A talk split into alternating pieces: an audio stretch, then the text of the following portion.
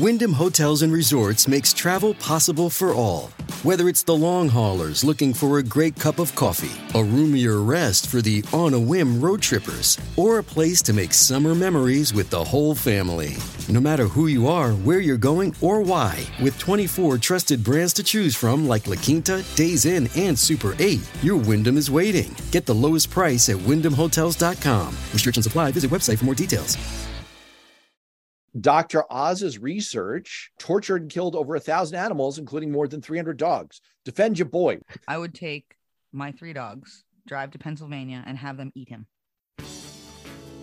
Welcome to the Balance of Power Roundtable broadcast on WKXL and available wherever you get your podcasts. I am Matt Robison, and I'm joined by our panel, which consists, as always, of former Democratic U.S. Congressman Paul Hodes and conservative commentator, analyst, and consultant Alicia Preston. As we record this, first of all, I had to redo that intro because Mr. King's English, Paul Hodes, decided that the word commenter is not a thing. By the way, welcome to the 21st century, Paul. People online are called commenters, whatever, but you're a commentator, you're an analyst, you are an all around guru of all things political. And we are mm-hmm. happy to have you on the show. Speaking of all things political, there is so much going on as we race toward the midterm elections. We are going to start to transition into a mode here on this show where we have kind of a rapid fire, a grab bag of all the stuff coming at us as we cycle through the news. I know that on this show, we try and do deep dives on the underlying issues. But we've just got a lot of incoming to deal with here. So we'll try and do a little bit of both some touch points to the deeper driving issues in our politics, but also just some of the stuff that's hitting us in the news cycle. Speaking of which, let's start off with two of the really interesting items that occurred this morning as we record this on Tuesday, October 4th. The first one is Herschel Walker. It turns out that from the Department of Hypocrisy, uh, we've got a Republican candidate who is pro life and who paid for his then girlfriend to have an abortion. Paul Hodes, uh, what's the nutshell on this and what was your reaction? Well, it's it's nuts, but for Herschel Walker, it's business as usual. Um, his former girlfriend uh, said he paid for her abortion in 2009. Uh, Walker has taken the, you know, the the fascist party's um, cult op- opposition to abortion uh, to the extreme. And, but and of course he says his girlfriend is lying. Um, so it's it's um, it's just more of the same from Herschel Walker. He's just mixed up. I've got a comment here that is interesting in this that the the woman involved provided a, the reporter with a receipt for from the, the procedure clinic. and a get well card signed by Herschel Walker himself. And Walker has still decided that he's better off sticking with the obvious lie, sticking with his line on it, than actually engaging with the truth. Alicia, you're not only kind of coming at this panel from the right, ideologically, you also are a professional who deals in communications. And often, this is just what happens if you're a campaign consultant, you deal in crisis communications.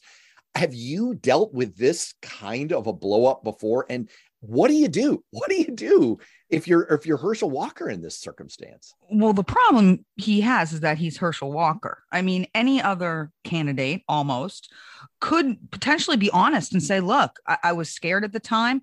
Uh, I, I, didn't understand the ramifications of my actions, and I've actually changed my mind the more I've learned over the years, and that's legitimate. I mean, a lot of people have changed their mind on issues like the death penalty and abortion and gay marriage, and that's like, totally like fair Mr. Game. Bolduc, like Mr. Bolduc. That's not the same thing either.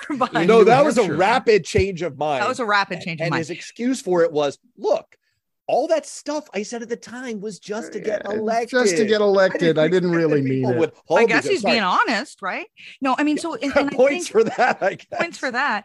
You are allowed to evolve your positions over time and aging and life experience, but the problem we have here is it's Herschel Walker who's a loony toony and who nothing he says has any integrity to it. And now, who I feel badly for is his children. He's got a son named Christian Walker, who's a young adult who came out last night in a series of uh, social media posts explaining every one of his children and members of the family asked him not to run because they knew about his past. They knew it would come out and they knew they'd be put in the crosshairs and said that he's been lying repeatedly. He lies repeatedly. He's not a family man. He doesn't support his children. He's not part of many of their lives.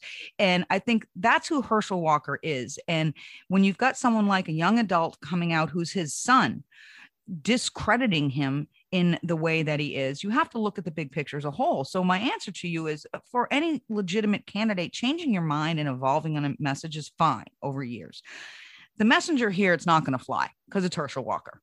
I think the problem is that what you just outlined is indeed a communications best practice and it could work but you have to put the steps in place to make it work. The ironclad rule that I learned sort of at the knee of David Gergen, who is one of the godfathers of crisis communications at the presidential level, is get it out, get it all out, and get it out yourself. That is what he famously advised then President Bill Clinton when the Monica Lewinsky scandal was beginning to rear its head. And it is good advice for all politicians. Get it out, get it all out the first time. Don't let the drip happen. Get it out yourself. Take control of the narrative. If Herschel Walker had done that at the outset of the campaign, if he had said, Here are my sins, here are my problems, I have I have made huge mistakes in my life and I have learned from them and I'm running now because I've learned and because I've evolved, then what you just said, Alicia, would have been true he would have right. earned that line and it would have justified the reaction we're seeing from the conservative commentariat online these days. Sorry, commenters. I can't say that, Paul. from the conservative commenters online, like that whack job Erick Erickson, who came and said, Oh, this is all old news. No, it's not, Eric. It's not old news. It's new news. It would have been old news if Walker had just come out early in the campaign and announced, "Here I am. I'm laying I'm laying it bare and I'm running because I've screwed up and I'm trying to seek redemption for myself and also for our body politic. That would have actually been a compelling story to tell and it's worked before in American politics. And just to, you know, let you know how well that works. I was once working in a state on a congressional campaign in a brutal primary and I did I call it the coming to Jesus meeting with the candidate, you know, tell me everything bad you've ever done. I don't care whether you think the other guy can find it. Tell me everything bad. So he tells me, and I go back to him a day later. I go, I got it all set up on the front page of the largest newspaper in the region. I've made a deal with them on the front page on Sunday, top of the fold with a picture. There's going to be an article about that time you got busted DWI wearing nothing but boxers and horns coming from an ACDC concert with a joint in your lap. Better than like, coming from an insurrection, but go on. He goes, You're going to do what now? I go, It's all set up. It's going to be on the front page. He's like, You're insane. I'm like, We got six months to the primary, plenty of time for people to get over it. Then they have nothing to say. Inoculation and it worked, and we works. won the primary. Inoculation yep. works, and it's not just for vaccines. Hey, Paul, do you remember when I became your chief of staff? This was 15 years ago next month. And I sat down with you in your office and I said, Okay, Paul, I've got to know how to defend you against all the stuff that might be coming you've got to tell me what that stuff might be. And you know what was really sucky about that? You're boring. You don't have I any stuff. That. I know you that's inhaled. so boring. I, I mean, that. there was that. Wait a, wait a sec. Wait a second. I didn't tell you my John Lennon story. Yeah, now, that's not scandalous. That's interesting. That's an awesome story, but it's not like yeah. Really so scandalous. So so for our for our for our listeners, a quick plug. I'm about to release my first solo rock album, and there's a song on it called "The Night I Met John Lennon." From the summer of 1971, when I spent a night smoking hash with John Lennon. So I figure that as music PR, ex congressman smoked hash with John Lennon is a pretty good story to uh, help get the song out. But Matt didn't think it was all that impressive. Well, at, we were in a very different place in the culture 15 years ago. I will say. I mean, now I'm with Matt on this. That now, yeah, yeah, yeah. You'd get a ton of votes just for doing that. Look, right. it's called. I call this the Eight Mile Rule. Have we all seen that great Eminem movie, Eight Mile? Heck yes. Of course, we all right. The right. final scene is what every political campaign needs to follow, and I actually make candidates watch this movie if they haven't. Brilliant. Brilliant. In the very end, what happens? Eminem gets to go first in the rap war. It's a rap battle at the end, and they they you know criticize each other or whatnot. And he gets up and he literally goes, "This is everything you're going to say about me." And he says every bad thing about his mom and his girlfriend and everything and getting beat up and all kinds of scandalous stuff. And he drops the mic, and the other guy gets up, and guess what? he drops the mic because he's got nothing to say. He's got nothing to say. Get it out. Get it out. Get it all out. Get it out yourself. Take control of the narrative that way. Look, I'll give you one more political example, and then we'll move on. I- have ref- referenced before the fact that I ran the campaign for the most endangered Democratic incumbent congressman in the country 10 years ago in, in 2012. And he was subject at the time to a scandal. His brothers in law were running an offshore gambling ring and the drip was happening the drip, the drip, the drip. So, you know what we did? We did in political parlance what's called a talkathon. We stood him up at a press conference. We invited all the press. They were calling me beforehand. They're like, is he going to resign? Is he going to step down? No, no, he's getting up to take all of your questions. You know what else we did? We had your communications director who was working for us on that race, Mark Bergman, Paul.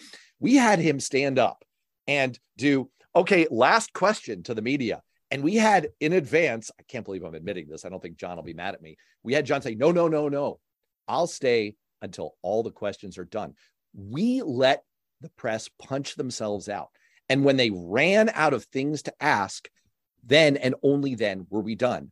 It didn't kill the whole issue, but it killed the drip. There was nothing else for them to report. And then everything truly was old news.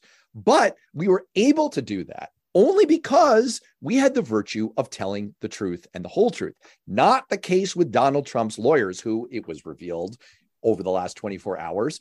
One of them refused to assert that all of the Mar a Lago classified material had been turned back to the archives because he suspected it was not true. Paul Hodes, I'll let you tee off on this first. What was your reaction to this fantastic story as a former attorney and prosecutor and member mean, of Congress? It's you know, it's this week in this week in Trump. I mean, Trump is a cornered animal at this point. He's getting hammered from all directions, from Georgia, from New York, from the DOJ, and the the the news about the his stealing uh, classified top secret and classified documents um, is it, it get just gets worse and worse, including the story from the Washington Post that can, that that basically uh, reports that Trump told one of his lawyers to lie to the National Archives, telling them he had returned all the documents that they wanted.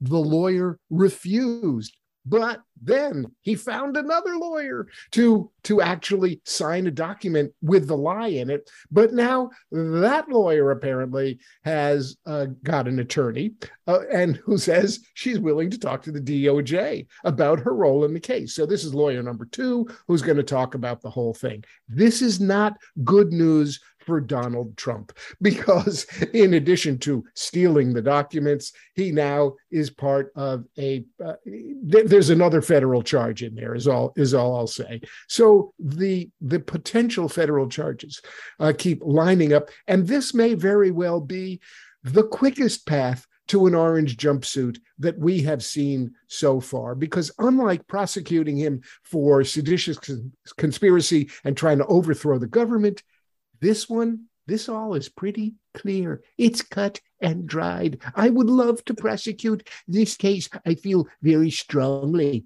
that that I could prosecute this case.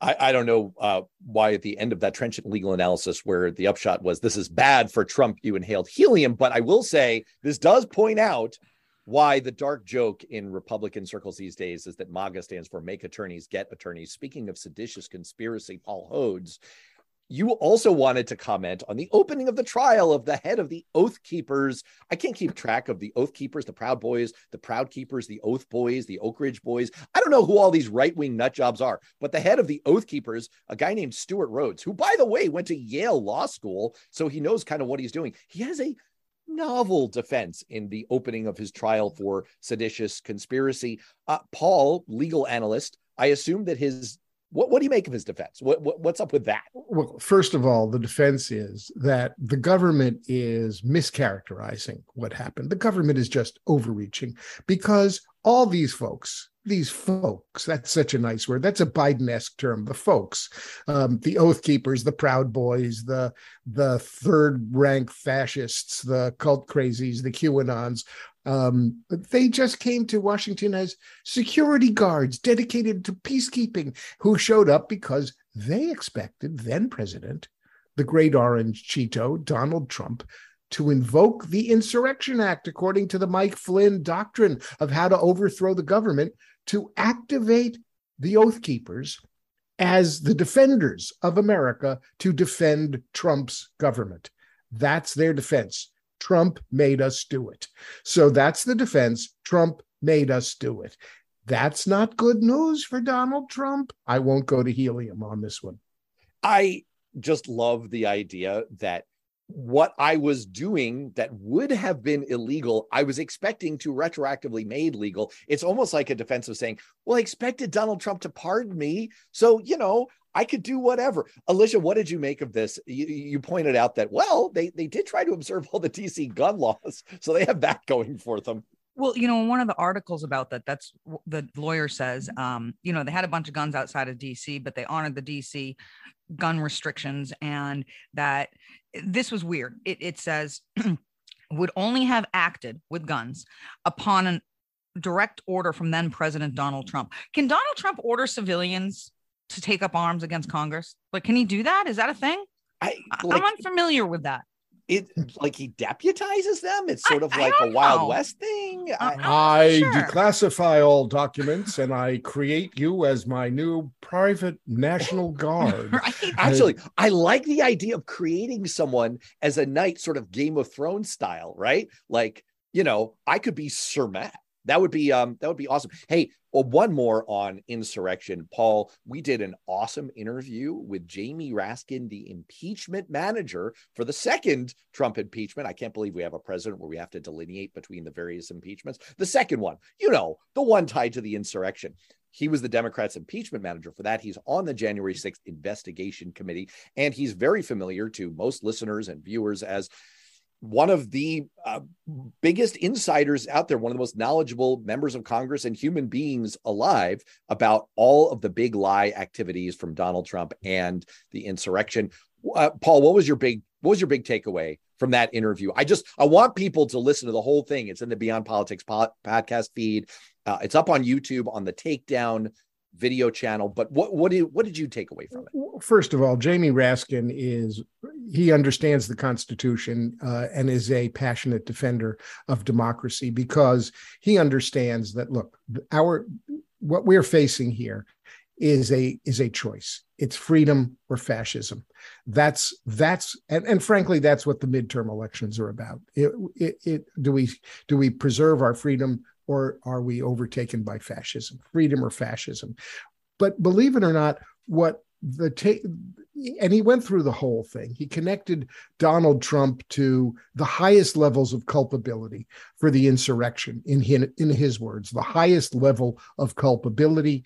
Um, but what was interesting was he took us to school on the issue of whether or not the January 6th committee is going to make a criminal referral to the Department of Justice. And he basically said, look, their job is to prosecute. Our job is to make sure that the changes that we uh, recommend uh, prevent this from ever happening again. He pointed out that there's no statutory authority for the January 6th committee to make, quote, criminal referrals, but that, that they're going to issue a report that will detail in in in excruciating detail all the crimes that were committed and then he'll they'll just leave it to the DOJ which as he said they know all about the criminal law we don't have to tell them so Alicia, can I that, can I hit you with what I thought was the spiciest quote from the whole interview Spicy. and again it's yeah. oh, I want people. Oh, oh it's it's red hot. You're gonna like this. It, he is something. He, he, he is something. I want people to. I really do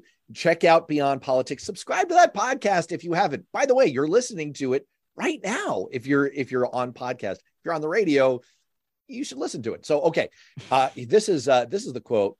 Uh, we asked about how concerned we should be about how the conspiracy thinking has overtaken the Republican Party. You know, Ginny Thomas testified last week to the committee that despite the debunking that's happened, she still thinks the 2020 election was stolen. It's weird. And here's what he said I'm quoting Republican Party members, his colleagues in Congress. They're acting like members of a closed system, religious cult like the Church of Scientology or the Moonies. And I've told my Republican colleagues that when we get through this period, they're going to be fit only for sleeping on basement floors and selling incense and flowers at Dulles Airport. That's their destiny. After the way they've suspended the use of their minds, their critical thinking skills, these people are members of Congress who bow down to an absolute con man and hustler like Donald Trump. Alicia, defend your boys. Who are my boys? The Republican members of Congress, the all star team, No, no, Marjorie no. Taylor Greene, Lauren Boebert, you know, intellectuals. you know, the conspiracy theory. It's funny you mentioned the Moonies. Do you know in the 80s, a minister of my church was fired because he was selling stolen VCRs out of our church's basement to the Moonies? That's a fact. And you, I you haven't know, heard them invoked since then. the name the name of that person who was kicked out of your church kevin mccarthy how do you defend republican members of congress who jamie raskin our recent guest on beyond politics characterized as fit only for sleeping on basement floors and selling incense and flowers at dulles airport uh, alicia is there a defense for these people No. Okay, good. Um, now that we've cleared that up, let me hit you with an even uh, spicier one since since we're into spice today. Um, so Governor Chris Sununu of New Hampshire has sent the National Guard to the southern border to defend New Hampshire from, I guess, incursions from the southern border. Now, my contention on this show last week and in my AlterNet article, my my Newsweek article about this was hey, it's immigration o'clock. Whenever the issue environment calls for Republicans to change the topic to something that advantages them electorally, it's immigration o'clock. They do an immigration thing. Defend your boy. Is this just immigration o'clock for Chris Sununu? Absolutely not. Look, the Biden administration's Department of Defense put a call out to the states and said, we need help down here. And the reason is because fentanyl, weapons, and human trafficking is flooding over the border. And the idea that that doesn't affect New Hampshire, which is in the top four worst opioid crisis states in the United States of America, is simply false and it's politicizing it. Biden's administration asked states to comply. 12 states did, uh, and they've sent National Guard to the border to work uh, to protect certain crossings so that the border agents can do their job. There's just too much coming over. I think it was a nonpartisan thing to do. If Chris Sununu wanted to be political, he would have said no because it was request from the Biden administration. But to mock it and say, oh, because the southern border doesn't affect New Hampshire, ask the families of everybody who has died in the last two years from fentanyl overdose if it doesn't affect them. So Paul, attack your boy. A lot of the look, a lot of the fentanyl is actually coming from Canada. So this is just a political, this is just grandstanding by Sununu. Oh, yeah, the federal government asked me, I've got to do it. And we, here we are in New Hampshire, where every time the federal government says something, we say, go pound sand. But this time, oh, I'm going to send our troops there because everybody's worried about immigration. And here in New Hampshire, we're so worried about all those people coming over from Mexico about immigration that I am going to stand with Governor DeSantis and Greg Abbott because I'm a good Republican and I'm going to bring immigration into the national dialogue, just like I'm supporting Governor DeSantis about sending migrants to Martha's Vineyard because I think we need to bring attention to this terrible, terrible thing. Oh, and it happens to be election season. Yeah, He actually criticized the Martha's Vineyard situation. he was did not, absolutely criticize did. them. He No, did he- not. He supported it. He said, "Yo, we've got to bring attention to this terrible problem of and said that that wasn't the way to do it and it was a waste of taxpayer money. is you what know, he said. you would you would you would do somersaults to support Governor Sununu. I'm telling you, he is a he he is a two faced he is a two faced person. He claims to be criticism he, he of the claims to Biden be administration he for claims- requesting National Guard? he claims to be pro choice. He's not. He claims to be a moderate and he supports DeSantis. And by the way, he just endorsed Karen Leavitt, the absolute wingnut, right wing, radical, uh, big lie proponent. This guy cannot be trusted to tell the truth under any circumstances. it's I'm going to make you, say, knock'em sock'em robots move on in a second, but I just want to just want- this Can I make section of video. point? I'm going to send. All right, go, Alicia, go. You just said he claims to be a moderate. In the Rolling Stone article that Matt sent around to all of us uh, on Chris Sununu, he says, and I quote, I'm actually not a moderate. I'm just not extremist. I'm going to take this section of recording. I was going to call it tape and reveal my age. I'm going to take this section of recording. I'm sending it to the Chris Sununu 2024 presidential campaign. Folks, you could do a lot worse than hiring our friend Alicia Preston as your campaign communications director. She's here. She's ready. She does a pretty darn good job. and I Not like sure- Iowa. So let's go. yeah, not sure I'm buying it, but you know, eh, hey, wait, why why ship you out to Iowa? No, I want to go everywhere. Keep it home. I'm saying, All I right. like being there too. All right, let's let's move on. There have been a ton of curtain raisers out in the press over the last few days about the start of the Supreme Court term. Uh, obviously, there are a number of really consequential cases on the docket. It sort of felt like after the Dobbs decision, maybe we had sort of hit the high water mark of controversy and changes to settled law and massive structural societal changes in America. Far from it. There are some truly consequential things coming down the pike. Um, Paul, what stood out to you among all of these really important cases? What, what are you going to be watching most closely? Well, there are a lot of important cases. There are cases about race. There are cases about education. Uh, there are lots of different voting cases that are that are coming up, all of which are critical. And we're dealing with a six to three radical right wing uh, Republican uh, takeover of politicized Supreme Court justices. Uh, the case that really stands out is the uh, what I'll quote as the independent state legislature doctrine. Um, it's some kind of new legal theory that uh, uh, the Supreme Court and Republicans are flirting with that says only the state legislature, without any intervention by the courts or uh, anything in the state constitution, um, can can can deal uh, with the law about how to hold elections. So this is an attempt to basically bring Trumpism, uh, to embed Trumpism into our electoral system uh, and remove any check from uh, the what the crazy Republican legislatures uh, want to do. It would have made it uh, if this if this was the law. Think about how easy it would have been uh, theoretically for Trump to turn over the election uh, because he would have uh, had all these Republican legislatures saying the courts can't do anything about us, the Constitution doesn't matter, only we can do things. So it's it's a very it's an important case. It's a dangerous case for American democracy and jurisprudence, and um, uh, even um, uh, scholars have have have have basically mocked it, uh, including revered conservative judge uh, Michael Luttig, um, uh, who uh, is just says there's absolutely nothing to support this theory. It would be antithetical, he said, to the framers' intent and to the text's fundamental design and architecture of the Constitution. Um, it is a very, very important uh, and dangerous case. I want to turn the same question over to you, Alicia, in just a moment, in terms of what's standing out to you uh, in the new term of the Supreme Court.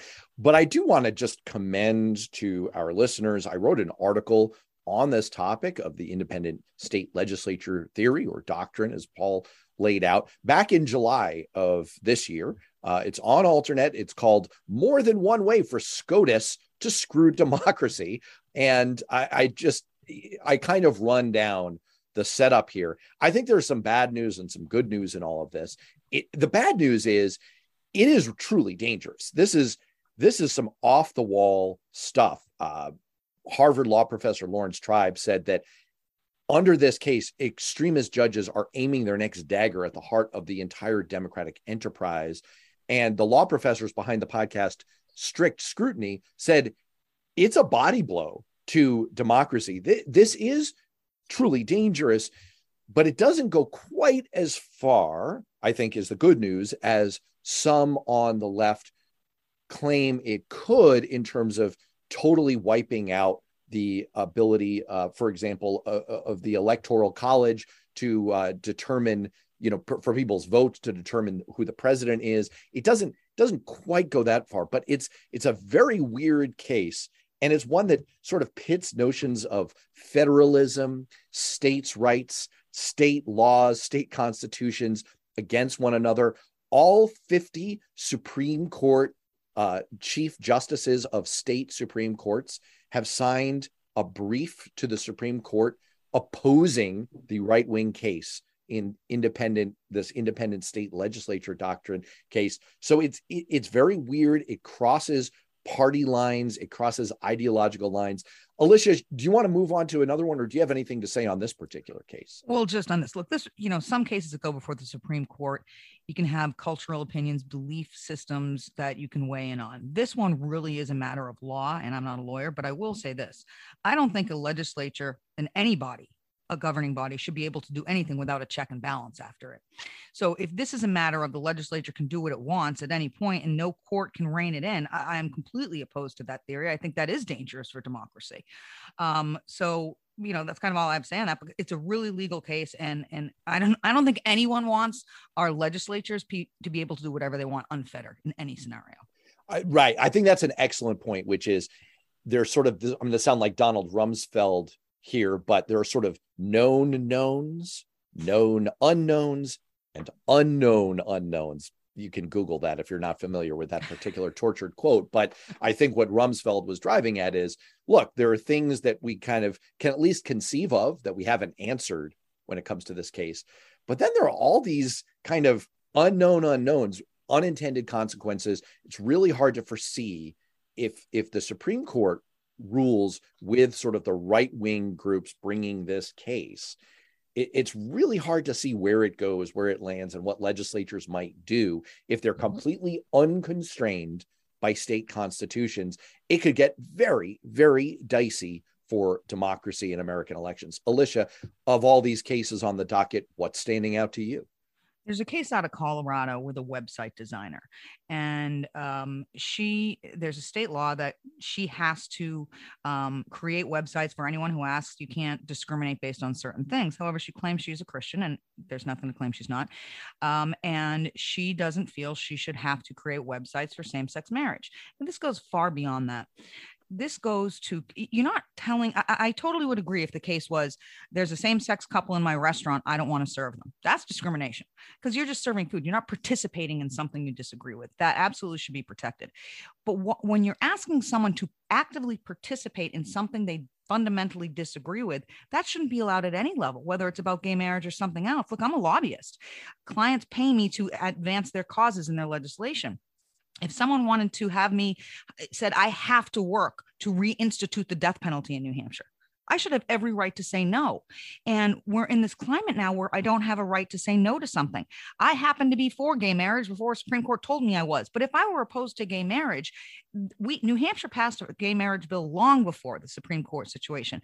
If i were okay i'm pro gay marriage. What if a client came to me and said i have i'm going to pay you to oppose gay marriage in new hampshire I shouldn't have to take that case because I was for gay marriage.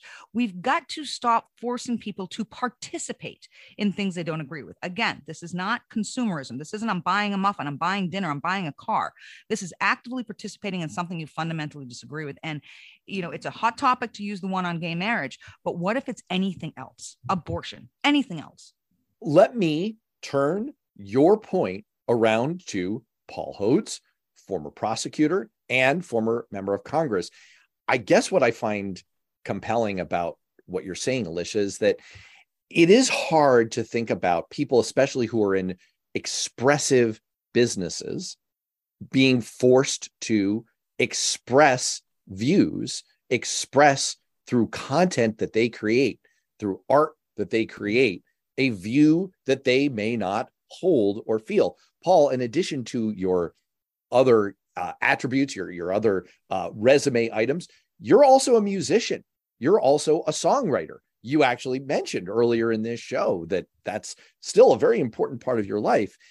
If you had a set of religious views that it was somehow against gay marriage, what if you were approached, commissioned to write a song for a wedding, for a same sex wedding? Should you be compelled under the law to do that? I think it's it's at least an interesting question. Of course, the counter to it is, well, where does that end? Doesn't this logically just lead you down a slippery slope towards segregated lunch counters? The answer is I I think I think it does. Um, I I mean I I'm I'm sympathetic to the part of your question that says should the government be allowed to compel um, a private individual to do something that is antithetical to their views on religion um, uh, or some other view. Um, so, however, um, you know, there's there's there's a distinction between what the government can compel a private individual to do in their private lives and what um, uh, what society expects of businesses which hold themselves out to the public. Um, so I see a distinction there. Um, uh, and maybe that doesn't quite answer your question. Um, I think private, you know, private individuals are allowed to hold um, uh, extreme views as long as their conduct doesn't uh, impinge on the rights on the rights of others. Um, I, I feel differently uh, uh, about uh, public businesses or businesses which hold themselves out to the public, uh, where um, they are serving serving a, a, a, a public at large. It's a it's a it's a challenging issue. Um, to be sure, because you know, I suppose the counter is, well, what's the difference? Public businesses are owned by private individuals. Why shouldn't they be allowed to um, to uh, refuse uh, service to anybody they don't want to serve? That gets you to the lunch counters. I think it's it is, as you say, very tricky. And I'm with you. I I do have some sympathy for the argument that Alicia you're putting forward. I, I do. I guess what I worry about is what you just said, Paul. There's there's you can imagine a scenario where you say, okay, Bill Russell, Celtics lesson, uh, legend, used to have to go on the road and find a hotel that would take black patrons, and the whole team would not stay at a hotel that maintained segregation. But of course, that meant that it was often hard to find a hotel. We wouldn't say that a hotel is allowed to turn away. I, you, I won't take you. You're black. I won't take you. You're gay. Well, what about now you're in the hotel and we employ in our restaurant um, a piano player, an entertainer. Um, are, can we compel them to play during their job? Well, what if they say, I, I won't play for Black people? I won't play for gay people. You start to, once you draw the line somewhere in between and you say, well, maybe there are businesses that are expressive businesses that are about your views. And so maybe that's okay to say you you can have views and not take these kinds of patrons who you don't like. Once you start to try to find that line, it, it becomes awfully hard to keep it from devolving into we're back to segregated lunch counters. I, I don't think the line's that hard to find. I think the line is the word participation. There's a big difference between um, you know, that piano player playing with a black person in the room and that piano player being forced to play. I, I don't know. Let's say, you know, there's a lot of anti black songs from the South back in the day. You know you can't force him to play that song and participate in something he doesn't agree with but he can just play with an audience that's not participating in any opinion. I mean like i said i'm a lobbyist. What if a, a group came up to me and said we're going to hire you and you have to um, push to overturn the 24 week abortion ban in new hampshire. Should i be forced by the government to take that client yeah that's that is that is a tricky question because obviously what you're offering is an individual service. And I agree with you. I agree that it's not that far a leap from the service you're offering as a consultant to the service that the web designer is offering as a consultant. And you know, your your personal views do come into it. I would say that there is a bit of a distinction there in that in your case, Alicia, you're advocating to government. You truly are ex- expressing speech and you're advocating as part of a government process for a certain position that you don't hold. Whereas the website designer merely has to provide a business service. They don't have to say, I love same sex marriage. They merely need to say, hey, here is our wedding. They're not, it's not They're a participating in, in something they disagree with, which I think that's the fine line participating in something you don't fundamentally uh, believe you fundamentally don't hold. And I think to say government can force you to. But here's the other thing. Can we go back to why do people want to hire people to do things when they don't like them? whether it's partisan or same-sex marriage or abortion rights why is anyone trying I could I could apply that. for example, to a segregated restaurant, a segregated school. I could say, look, what if Harvard were segregated? By the way, plug, we are having on this show the uh, creator of an amazing podcast on Thursday about where all the admissions policies at elite Ivy League institutions came from. It's a fascinating history. It's going to be a great show. That's coming up on Thursday. Subscribe to Beyond Politics. What if Harvard said, okay, um, we're segregated. We don't we don't want these kinds of people there wouldn't you still want to go to Harvard? Wouldn't you still want to have that service that you think is the best? If Well, you Harvard are the can't best, do that though. That's already against federal law. So Harvard can't do that. But right? But but I why have should? seen restaurants. But if you're the say, best web designer, why don't I get to patronize your business if if you're the best? because you don't you can't force me to participate in something. I have seen restaurants i have seen stores that you walk by and it advocates for a politician not a politician. And sometimes it gets really loony particularly during the coronavirus. Some businesses were putting up signs. They didn't want people who were vaxxed and stupid stuff like that because they made a point. I didn't go into that restaurant because i'm vaxxed and i'm going to make a point that i can if i want. I was just like well bleep you you're an idiot. And i kept walking by. I mean there's a big difference between saying, well, what if they segregated a hypothetical that is against federal law?